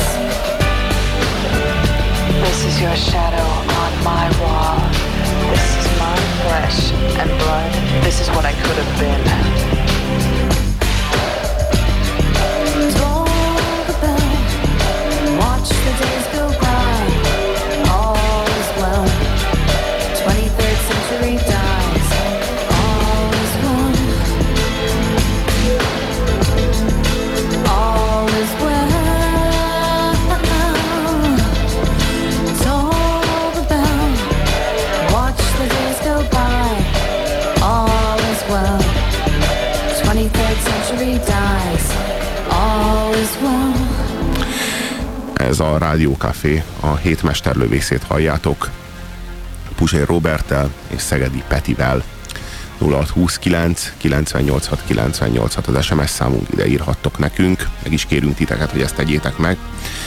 Egy top listát ismertetünk a mai adásban, mégpedig a 10 valaha volt legerőszakosabb filmnek a listáját, amely listán a tizedik helyezett a Hannibal, 9. a Passió, a 8.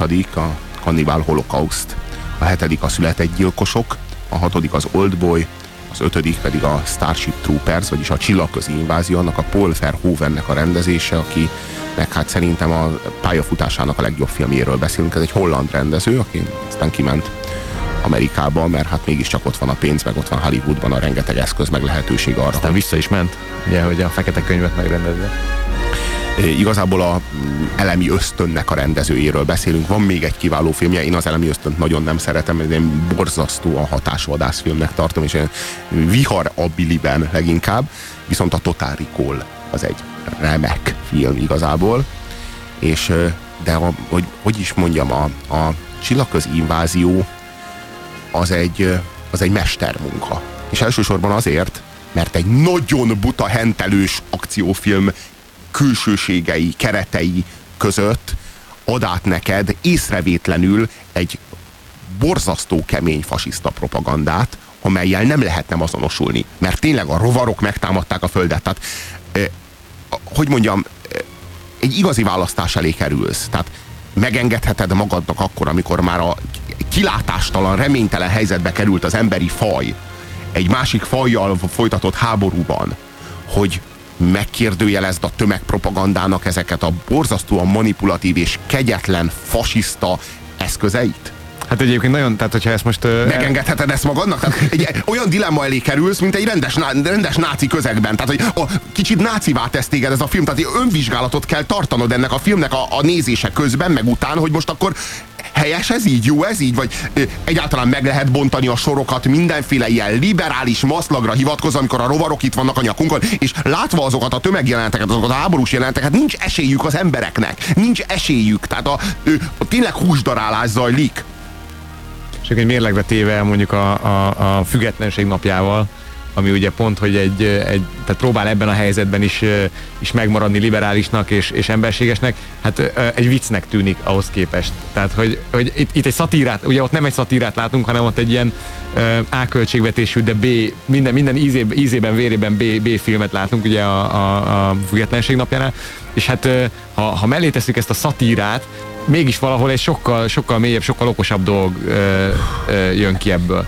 nagyon kevés olyan filmet láttam, amelyik mer gagyi lenni annak érdekében, hogy, hogy egy mestermunka lehessen. Tehát aki, amelyik, amelyik lemer ereszkedni egy B-kategória szintjére formailag, hogy tartalmilag képes legyen ezáltal ezt eszközé formálva átadni neked valami A plusz kategóriás tartalmat. Na ez a csillagközi invázió az ötödik legkegyetlenebbül durva, brutális, hihetetlenül agresszív film, amit láthattatok.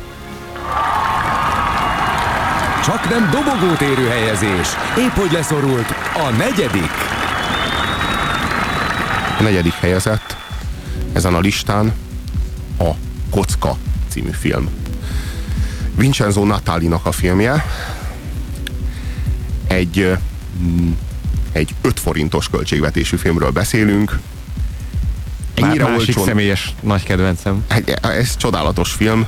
Egy 87 perc az egész, tehát nagyon rövid, és tulajdonképpen egy tévésorozat epizód szinten, szinte, de, de hát egy olyan erős kamaradráma, itt azt írják, hogy horror nekem a port.hu, de nem tudom, hogy mennyire horror ez. A külsőségeiben Hát science fiction is keveredik egy kicsit bele, Várjál, horror mi, is. Mi minden, mi minden ez? Ez egy létdráma egyrészt, tehát egy ilyen nagyon egzisztenciális dráma, horror, miközben, miközben egy, egy thriller, meg, meg egy elég erősen ilyen pszichológiai, sőt, akár még szociológiai Igen. tanulmány is. Igen, igen, nagyon-nagyon nagyon. A néger, néger rendőr válik ugye nácivá. Jaj, és csodálatos. Hát egyébként ez egy kanadai film, olasz, olasz rendező kanadai filmje. Hát annyira nem PC, hogy ez az első és talán az egyetlen film, amit valaha láttam, ahol a egyetlen filmben egyetlen egy néger gonosz. ilyet, ilyet még nem láthattatok. Én is én nem is hittem el, hogy persze nem hollywoodi film, mert hogy sok gonosz négert láttunk, de akkor a filmben mindig van jó néger. Mert hogy a néger az nem gonosz, tehát az, hogy fekete, az nem azt jelenti, hogy a lelke fekete, ugye csak a bőre, magyarázzák nekünk Hollywood okosai. Mi értünk a szóból, megtanultuk. Úgy tűnik, hogy, hogy Kanadában ennek fittyet lehet hányni. És valóban a, a Quentint játszó egyébként holland színész, csomó holland színésszel játszott egyébként, Nicole de, de Boer például a filmben, a, a Vincenzo Natali. Egy, egy hihetetlen mélységű dráma, belecsomagolva egy brutális kegyetlenségű horror külsőségeibe. Igazából ha felszínes szemlélő számára a kocka az egy másik fűrész. Pedig, hát, sőt, egy előzménye talán ezeknek a Hát igen, fűrész. igen csak, az, csak, aztán, csak, csak, aztán a fűrész az mit látott meg a kockából, és mit használt fel a kockából. Mi a közlése a fűrésznek? Hogy becsüld meg az életedet, amíg jó dolgod van, mert meglátod, hogy lehet ennél rosszabb is. Ha megbecsülöd, akkor békébe hagylak. De ha nem, ha elégedetlen vagy, pedig megvan kezed, lábod, akkor elveszem. Ennyi. Ez, ez az okossága, ez a, ez a nagy megfejtése a Fűrész című filmnek, hát köszönjük. Hát a kocka az, az olyan mély, mint az óceán a Marianna ároknál, holott valójában egy ilyen, nem tudom, egy ilyen horror paráztatás, ilyen rettegtetés. Hát sőt, az egész egy trükk, egy trükkre épül, hogy, te, hogy, hogy nem tudod, hogy, hogy hogyan kerültek ide, illetve hát ugye van, van a film közben derülnek ki dolgok, de egyik szereplő sincs képben a teljes képet illetően. Egy, egy ilyen, tehát lehet azt mondani, hogy ez egy ilyen állami összeesküvés, vagy egy kísérlet, egy csomó, tehát, tehát pont ez a lényeg is, és talán ez, ez, a, ez a trükk a filmben. Nem, nem tudom egyébként, hogy maga az író, neki, neki volt-e megfejtése, vagy hogy szükséges-e, hogy legyen egy megfejtés, attól függetlenül, hogy ez a filmben ugye nincs kimondva, hogy, hogy, hogy mi ez az egész. És, és sokan egyébként gondolhatják azt, hogy, hogy ez egy ilyen egyszerű megoldás, vagy, vagy szóval tehát, hogy ez nem, nem, egy, nem egy kifinomult dolog, de én úgy gondolom, hogy pont ezzel ö, mutat meg egy olyan dolgot, hogy a, hogy a világban is, a minket körülbelül világ az ugyanez. Hát nem tudjuk megmondani, hogy most, most, ez, most ez hogy, ki, merre, mikor, meddig. Hát nem kaptunk használati utasítást, az biztos. Igen. Már egyesek szerint a Biblia az az, meg minden, van, aki szerint a Korán az az, tehát így mindenki, mindenki keresi a, a használati utasítást ehhez a játékhoz, amiben vagyunk, de ez egy halálos játék, az az igazság. Tele van csapdákkal például. Igen, mint túl, csak a túl nem nagyon lehet. Vannak ö, körülöttünk szobák, amelyek biztonságosak és járhatóak, és vannak körülöttünk szobák, amelyek halálos veszedelmet rejtő csapdákat ö, a, a, a, a mi életünket konkrétan veszélyeztető csapdákat rejtenek, és akkor aztán jaj. És hát az egyik ok, hogy felkerült a listára ez a film, az a csapdákban rejlik. És vannak emberek körülöttünk, akik tisztességesek és rendesek és korrektek, és vannak emberek körülöttünk, akik ugyanúgy csapdák. Tehát emberek is csapdák, meg emberek is eszközök, meg szobák is csapdák, meg szobák is eszközök. És hogy melyik micsoda, az sosem derül ki azonnal hanem az csak később, de amikor megtudod, akkor olyan dolgok történnek veled, hogy mondjam, és közben az erőszaknak az olyan brutális ö, ábrázolása zajlik ebben a filmben, miközben meg egy olyan, olyan létdráma zajlik a szemed láttára, és ez a, ez a kettő, ez olyan egyensúlyban van. Hát úgy kezdődik a film, hogy az egyik figurát azt fölkockázzák. Az egyik szoba fölkockázza őt. Tehát a kocka úgy kezdődik, hogy egy ember szétesik kockákra, és a szó szerint. Tehát úgy látod. Akkor a, összezárnak, az a lényeg, hogy összezárnak ö, hét különböző embert, a hetedik az ne te magad légy, a hetedik az azonnal meghal, és ugye hatan kerülnek egymással kapcsolatba, ők összefutnak az egyik szobában. Van köztük egy rendőr, nem mindegy, van köztük egy mérnök, akiről később kiderül, hogy ő is dolgozott a kockán, tehát ő is egy kis, kis, kis fogaskerék volt ennek a kockának a létrehozása során. Ugye ezáltal nagyon gyanúsá is válik. Sőt, hát rögt, rögtön ott van egy bűnbak, akit, akit, meg, akit meg lehet ezt a dolgot bosszulni. Szóval van egy rendőr, van egy mérnök, van egy matematikus, van egy autista, akinek annyi a, annyi a világ, hogy a piros szobát utálja, mert nem bírja a pirosat, a többiben köszöni, jól érzi magát. Ő az egyetlen, aki nem akar kijutni a kockából, nem is tudja igazából, hogy be van zárva a kockába. Olyan metaforákkal van tele ez a film a ti számotokra. Olyan, tényleg olyan olyan gyönyörű analógiája vagy parafrázisa az emberi létezésnek.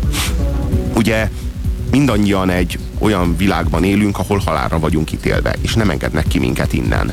Egyesek szerint van egy vészkiárat, ami hát a megváltás, és ezt keressük. Van, aki így keresi, van, aki úgy keresi. Valaki nirvánának hívja. Igen, igen. És van, aki a tudományon keresztül keresi, van, aki a valláson keresztül keresi, van, aki a meditáláson keresztül keresi, valaki, van, aki a pénzen meg, keresztül keresi. Valaki meg nem keresi. És van, aki nem keresi. És talán aki nem keresi, az már ki is szabadult, vagy valami ilyesmi. Szóval ezeket a kérdéseket, ezeket mind-mind megfogalmazza ez a film.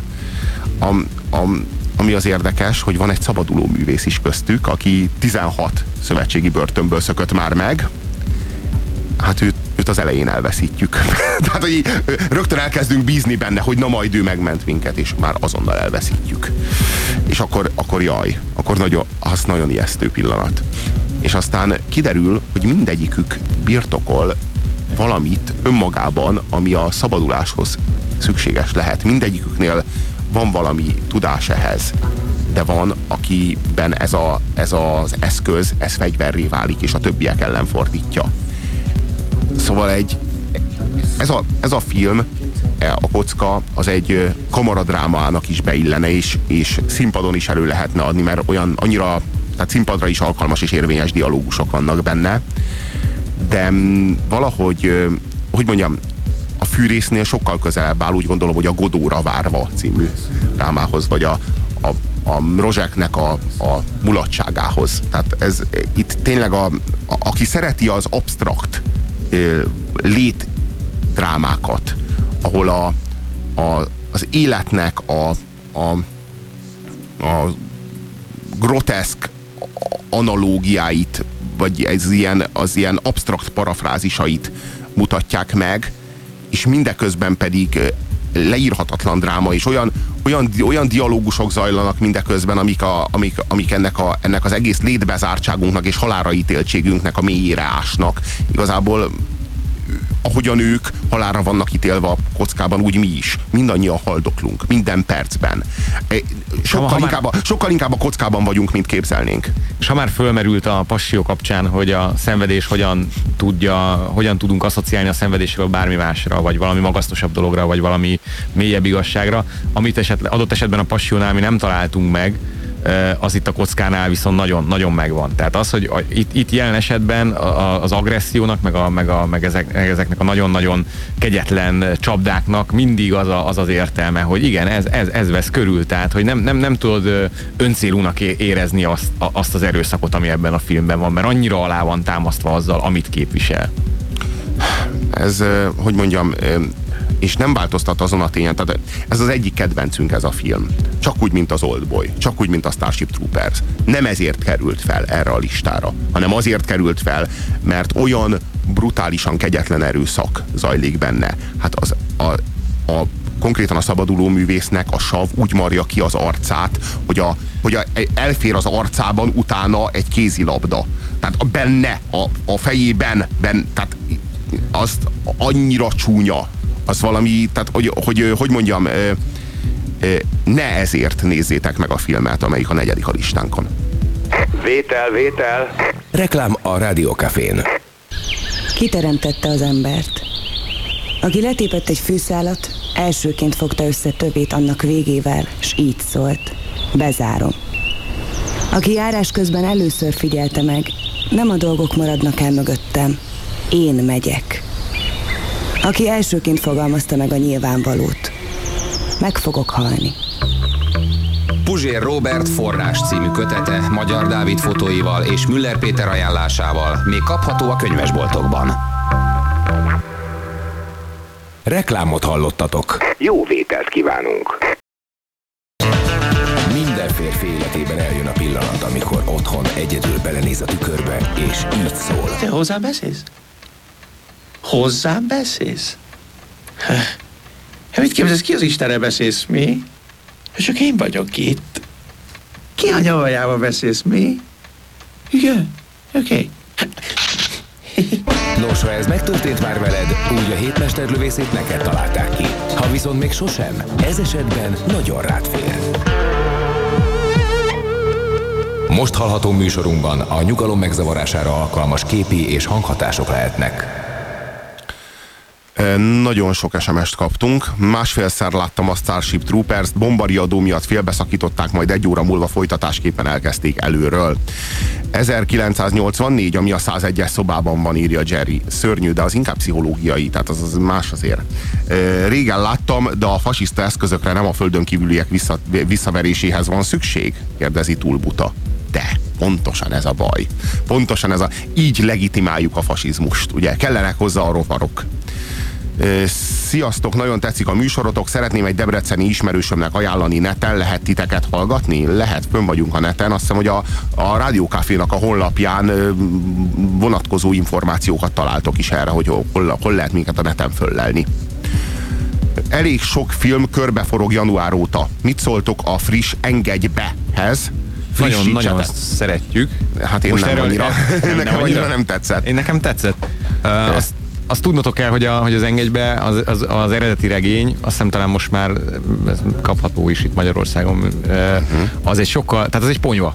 Uh-huh. És ugyanazok csinálták a filmet, akik a, reg, akik a regényt írták, és, és ez, ez, ez mondjuk mókás, hogy, hogy, a, hogy a ponyvájukból csináltak egy, egy kvázi művészfilmet. Mert ugye ezt mhm. nagyon, tehát ezt azt hiszem nem is multiplexekben nem is játszották itthon. Ha már erőszak és Mel Gibson, Mad Max visszavágó, mindenkinek hirdetem ezt a műsort. Üdv Gábor! Hirdesd, a, hirdesd az örömhírt a Kocka című filmet úgy néztem meg, hogy csak kapcsolgattam, és annyival, annyira magával ragadott, írja nekünk Eszter, hogy napokig a hatása alatt voltam. Más, kedves Robi, megvettem a könyvedet, mint a te neved fémjelez, köszönöm, hogy megírtad, szeretem a műsort, ez csodálatos, érzem a glóriát, ez fantasztikus. Na, ez a Rádiókafé, kedves hallgatók, a Rádiókafén a hétmesterlővészét halljátok, Szegedi Peti és Puzsér Robi az, aki a mai napon még a következő következő 25 perc során a figyelmetekre számít, mert most következik a 10 valaha volt leg erőszakosabb film közül a top 3, vagyis a Dobogó azon a listán, melyen a tizedik helyezett a Hannibal volt, a kilencedik a Passió, a nyolcadik volt a Hannibal Holocaust, a hetedik a Született Gyilkosok, a hatodik az Oldboy, az ötödik a Starship Troopers, a negyedik pedig a Kocka. Hát innen folytatjuk, és most következnek az igazi izgalmak, vér és minden egyéb, amely a belső szerveket övezi. Már a dobogón A nap harmadik helyezettje A nap harmadik helyezettje az Ichi the Killer. Vagy a gyilkos. Ichi a gyilkos. Ez egy japán film. A rendezője uh, Takeshi Miike, és hát azt tudni kell, hogy az ő, hát nagyon, ő nagyon-nagyon sok filmet csinált, uh, mai napig aktív, a Tarantinoval ő nagyon jó barátságban van, ugye most ez a Sukiyaki Western Django című közös alkotásuk látható volt a mozikban. Több nagyon-nagyon-nagyon brutális filmje is van, hogy miért ezt választottuk. Egyrészt azért, mert explicit ebben van, a, ebben van az egyik legtöbb erőszak, én úgy gondolom, tehát az, ahogyan a, a vér és a belek icsi lábának csapásai nyomán a, a falra kenődnek.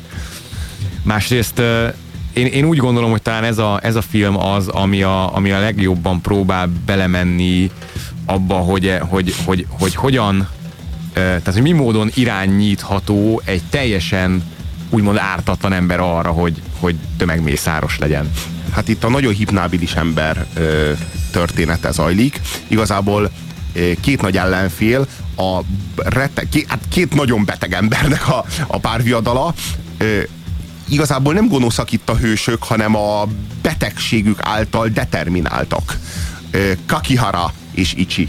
Ők a, ők a két szemben álló fél, hát mind a kettő embertelen gonoszságokat és kegyetlenségeket művel, de az egyik az azért, mert élvezi, és csak ezt élvezi, és azért, hogy megbosszulja a főnökének a halálát, mert a főnöke volt a szeretője, de itt nem olyan szerelemre gondoljatok, hogy, hogy ölelkezés, meg mindenféle nemi szervekkel folytatott játék. Itt olyan szexre gondoljatok, hogy szétveri a pofáját konkrétan, meg vaslánccal veri, és nem találja azt az embert maga körül, aki annyira akkora fájdalmat tudna neki okozni, hogy ő el tudjon élvezni. És ezért, ezért mivel meghalt a főnöke, ezt neki meg kell bosszulnia, és hát kegyetlen hajtóvadászatba kezd, és keresi Icsit, a gyilkost.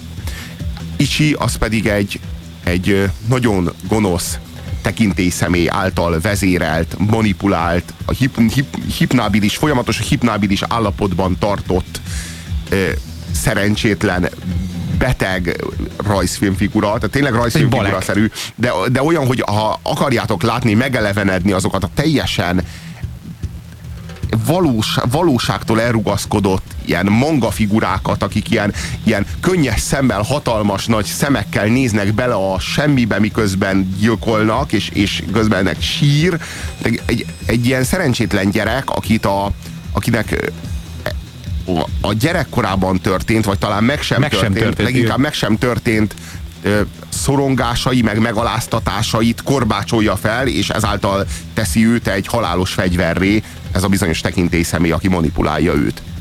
És igazából az erőszak motivációjának a természetéről szól az Ichi the Killer. Arról szól, hogy melyik a kegyetlenebb motívum az erőszakban, a, a már-már pszichopatákra jellemző hideg kegyetlenség. Hát vagy játékos, mert azért Kakiharánál azért az, az, azt láthatjuk, amikor például uh, Suzuki-t kínozza, ugye, mert a, nyilván egy, egy, egy hatalmas nagy ilyen konspirációval kezdődik az egész, tehát ugye eltűnik a főnöke, és akkor megjelenik a, a, a, a fő kavaró, és ő besárosítja a, a, a maffiának egy másik tagját, hogy ő, ő rákenje, vagy hogy ő vigye el az egész balhét, és hát nyilvánvalóan a, a Kakihara elkezdi őt kínozni, kínvallatni, hogy kiszedje belőle, hogy, hogy hol van a főnök, és hát a, az az élvezet, ami, ami, ami, ami az arcán játszik, amikor, amikor kínozza ezt az embert, és igazából nincs is, tehát semmiféle, tehát amikor, amikor, amikor bejön a, bejön a, bejön a, fölötte, a, a maffiában fölötte álló személy és kérdőre vonja, akkor kb. úgy, úgy áll, mint egy ilyen kis sarokba állított kisfiú, aki, akit éppen azon kaptak, hogy a gyufával játszott. De a, hogy mondjam, tehát van ez, a, van ez az egyik fajta motivum a gyilkolásban, ez a hideg kegyetlenség. De ennél van egy erősebb kártya. Van, ami ezt üti. Mondjuk azt lehet mondani, hogy ez az ász. De ami a Joker, az az, amikor amikor belső megaláztatásból, tehát a sértett büszkeségből, sértett hiúságból, sértett egóból, mm, a szorongásból, megaláztatásból merített erőszak. Az, az a legyőzhetetlen. Az a mindennél kegyetlenebb. Tehát a, a, a hideg erőszaknál sokkal, de sokkal durvább a, a személyes motivumú, belülről, mélyről fakadó kegyetlen leszámolás, ami, a, ami, ami, aminek, aminek élő, belső húsvér motivumai vannak. Ez hát uh, azt hiszi, hogy vannak, mert ugye aztán kiderül, hogy valójában nem biztos, hogy vannak. De van-e vagy... valójában? Ez a hogy kérdés, igen, hogy mi a igen. valójában? Tehát ha, És- ha és azt azért, hiszed, ha meg- eléggé hiszed, akkor mi Akkor- vagy te? Ezek fontos kérdések. Na most nehogy azt higgyétek, hogy ezek ilyen didaktikus módon vannak felmutatva a számotokra, ki se láttok a vértől. Tehát, hogy a, a kamera az biztos, hogy egy nylon zsákkal lett bevonva, miközben forgattak, mert hát nyilván szétázott volna. Hát hogy, hogy is lehetne forgatni ilyen körülmények között? Sze- sze- szemelgessünk egy kicsit, tehát például van, van ez a láb, láb, tehát cipőjéből kijövő penge, amivel konkrétan ketté hasít egy embert. Tehát, tehát szó szerint teljes mértékben ketté esik, kö- középen elvágva. Hát különböző csonkolások itt is, folyamatosan a kínzások, eszméletlen, na, tehát Nyelv levágás, egészen közelről mutatva. melbimbó levágás, az nagyon, az nagyon Igen, igen, igen. Úgy, tény, tényleg a leg, legbrutálisabb, legkegyetlenebb Ez tényleg lehet, hogy, zajlanak. lehet, hogy, lehet, hogy ázsiainak kell lenni, hogy ez- ezt a szintű...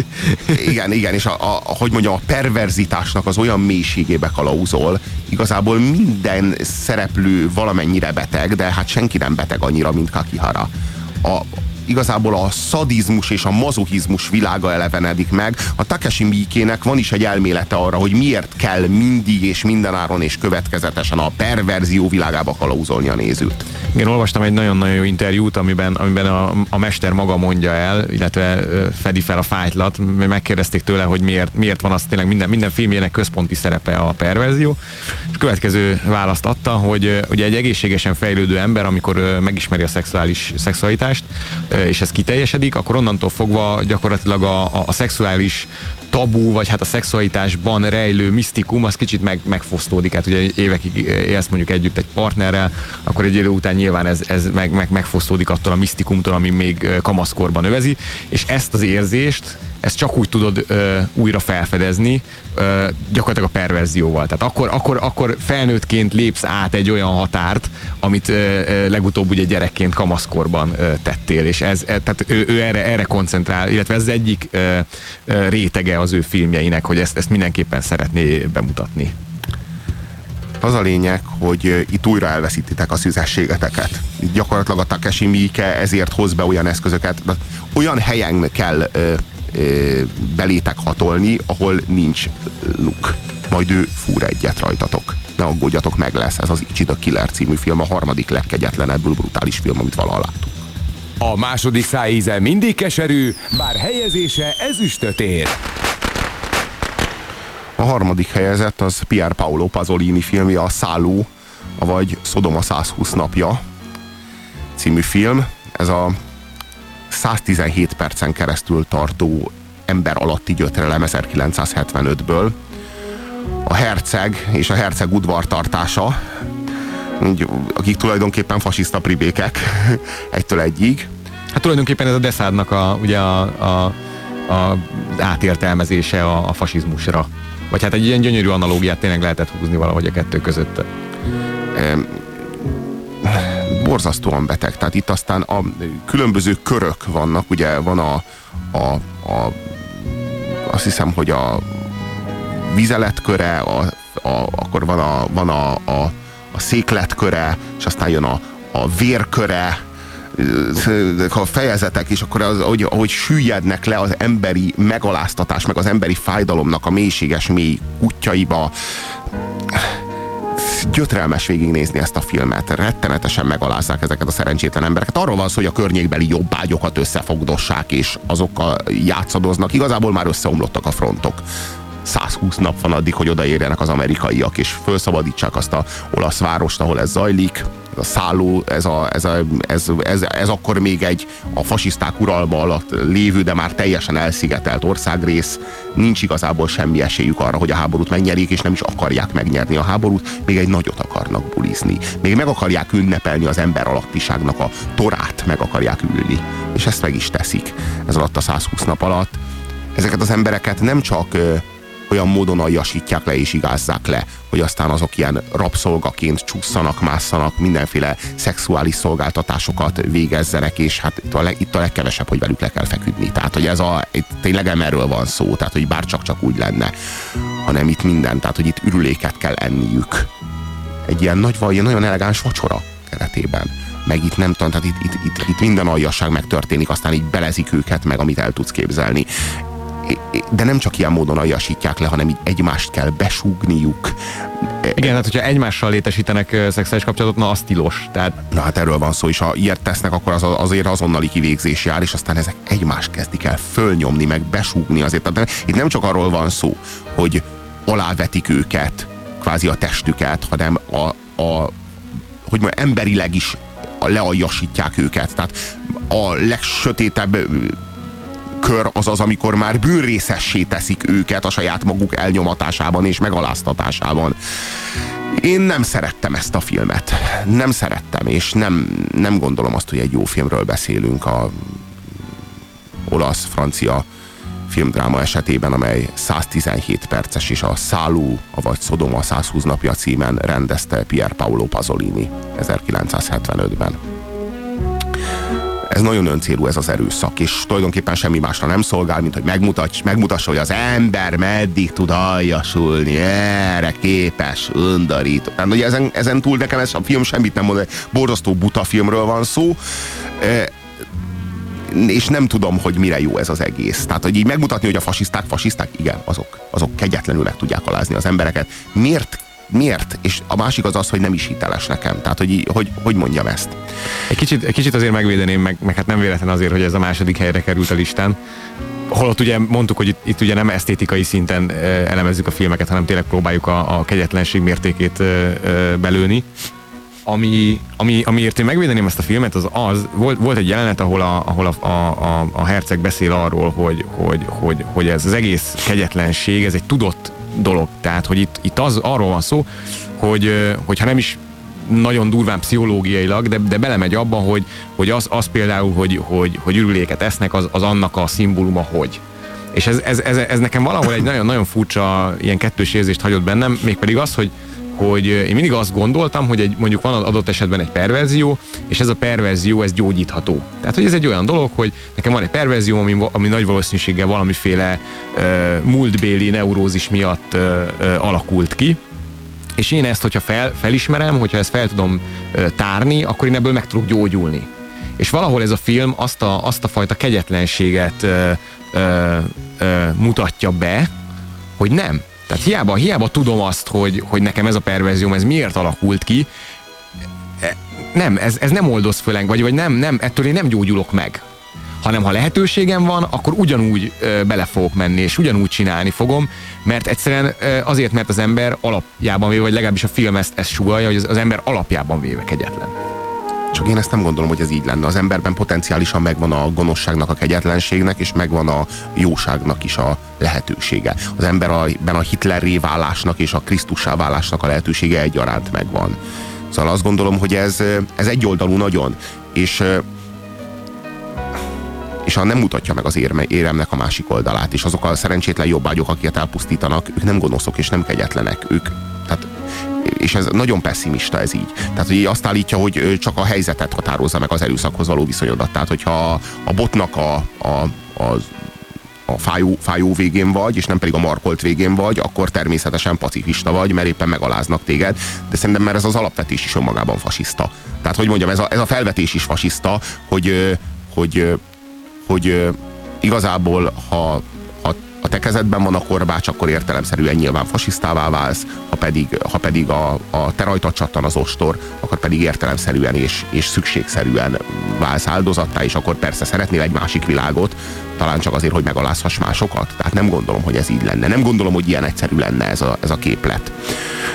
Pazolini ezt írja az utolsó filmjéről, a Szálló, vagy Szodom a 120 napjáról a szállóval mindazokhoz fordulok, akik hozzám hasonlóan gyűlölik a hatalmat azért, amit az emberi testtel művel.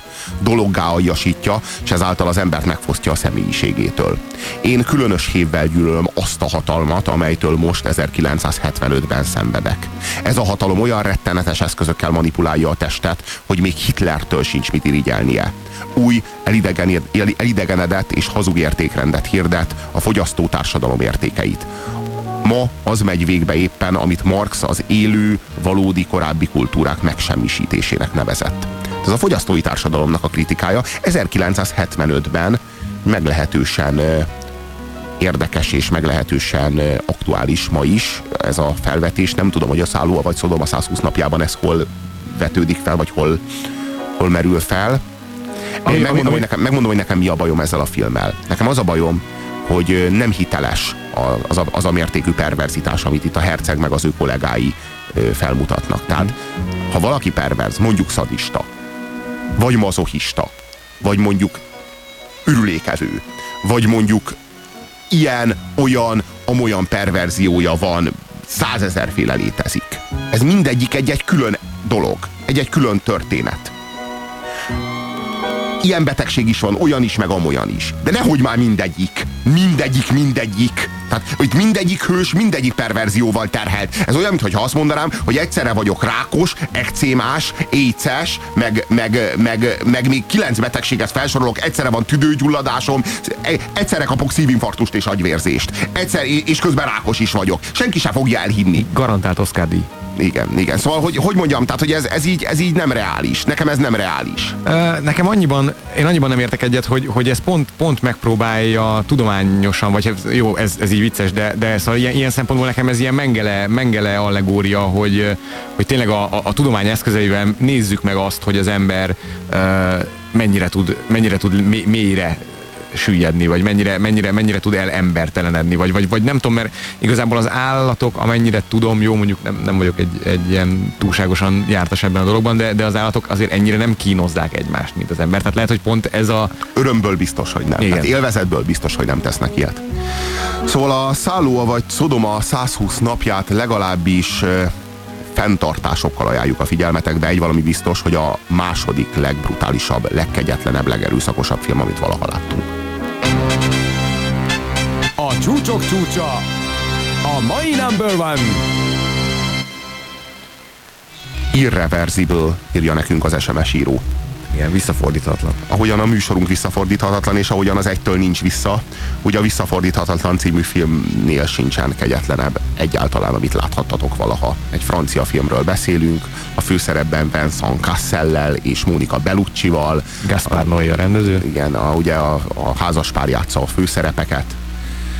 Egy érdekes dolog, hogy nem volt forgatókönyv, tehát hogy Gaspar Noé írt egy, egy szinopszist, ami egy ilyen kis novella-szerű, ilyen filmnovella-szerű összefoglalás, és azzal szerzett támogatókat a filmjéhez, és, nem, és mondta, hogy ő nem is, nem is volt, már az elején, elején se szerette volna ezt egy forgatókönyvé kifejleszteni, hanem odaadta ezt a, ezt a filmnovellát a szereplőknek, és, és addig-addig vették föl a jeleneteket, amíg ő úgy nem érezte, hogy, hogy ez jó nem lesz. És ugye ez azért érdekes. Végig akkor. Hát egyrészt igen, másrészt, másrészt ez azért érdekes, mert ugye re- rengeteg, tehát, tehát folyamatosan a, a blokkok, amik vannak a filmben, azok ö, vágás nélkül vannak. Illetve hát van, vannak ilyen belső vágások, meg vannak trükkös vágások, de alapvetően ez az egész úgy van, úgy van eljátszva, hogy itt vágás nélkül. Végig kézi kameráznak.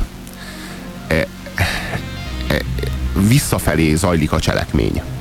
Kicsit úgy, mint a Mem- Mementónál. Egyébként azt eh, nyilatkozta is, hogy ő látta a Mementót, és ez neki nagyon tetszett, és valamilyen módon ezt ő föl akarta használni. Hát felhasználta.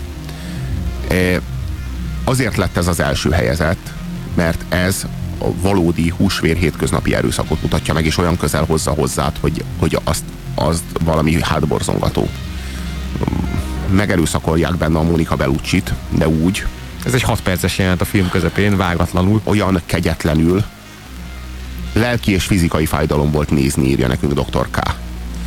Hogy azt hiszed a filmben, komolyan sokszor azt hiszed, hogy ez valódi. Tehát, hogy ez dokumentumfilm. A kamera is úgy mozog, hogy ez teljesen dokumentumfilmszerű. Hogy megerőszakolják a Mónika Bellucci abban a filmben, az iszonyatos, az rettenetes. És azt hinnéd, hogy csak a megerőszakolás, de ami utána jön. Nem, nem, azt hinnéd, és én sokáig azt hittem, és mekkorát tévedtem, hogy a megerőszakolás az arról szól, hogy az erőszaktevő a szexelni akar valakivel, nem. szexelni akar egy nővel, az a nő meg nem akar szexelni, és így hát meg kell erőszakolni ahhoz, hogy szexelni lehessen. Tehát én azt gondoltam, hogy a szex a cél, és az erőszak az eszköz. De nem, itt szó sincs róla. Az erőszak a cél.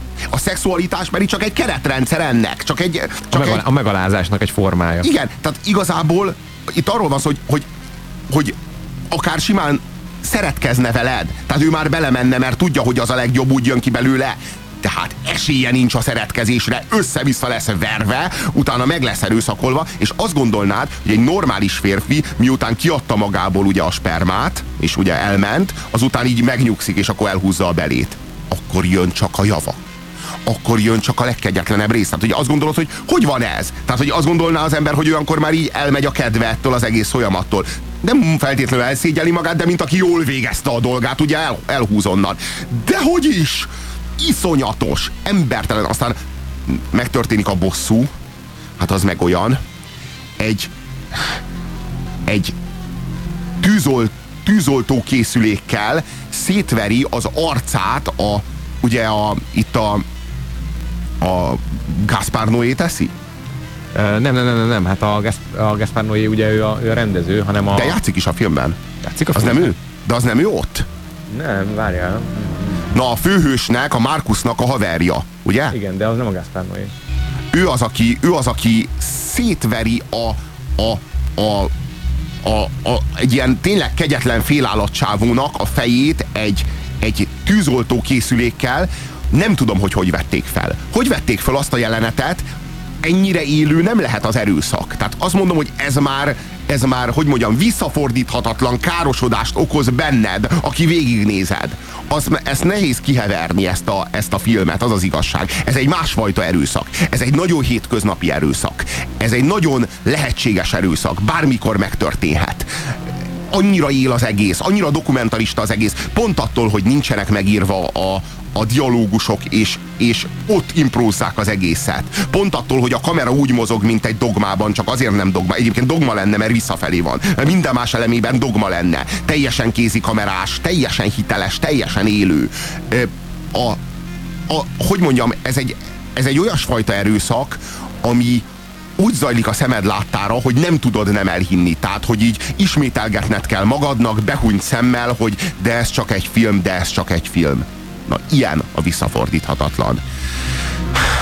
Ö, a végén van egy ilyen nagyon-nagyon gagyi, ilyen, ilyen vagdosás, meg ilyen művészkedés, ami arra szolgál, hogy így a rendező elmondja neked, hogy hú, ez nagyon durva volt, ez tényleg nagyon durva, ez már teljesen visszafordíthatatlan, na arra semmi szükség nem volt. Ez a film megállna önmagában anélkül is, hogy ilyen nem tudom, mindenféle ilyen képmontázsokat nézzünk a végén, ahogyan a, nem tudom, a celluloid visszafordíthatatlan, mert próbálja visszafordítani, de nem, nem megy visszafelé a celluloid, vagy nem tudom, hát ott szétesik a film a végén nagyon igen. képileg, nem tudom, hogy arra mi szükség volt. Rádiótörténeti két órát hallhattunk, kérem szépen írja a kedves SMS író. A magyar rádiózás történetének vélhetően első véresen horrorisztikus műsorának lehettünk döbbenetesen lelke, döbbenten lelkes fültanúi perverz élmény volt. Ja Istenem, de szeretjük a túlzásokat, főleg ha minket illetnek és ennyire hízelgőek. Ez volt a Rádiókafén a hét mesterlövésze a mai napon. Szegedi Peti barátommal tekintettük át, hogy melyik a tíz valaha volt legerőszakosabb film. A tizedik volt a Hannibal, a kilencedik volt a Passió, a nyolcadik a Hannibal Holocaust, a hetedik volt a Született Gyilkosok, a hatodik volt az Oldboy, az ötödik a Starship Troopers, a negyedik a Kocka, a harmadik az Icsi a Gyilkos, a második a Szálló, vagy Szodoma 120 napja, az első pedig a Visszafordíthatatlan. Nagyon köszönjük a figyelmeteket.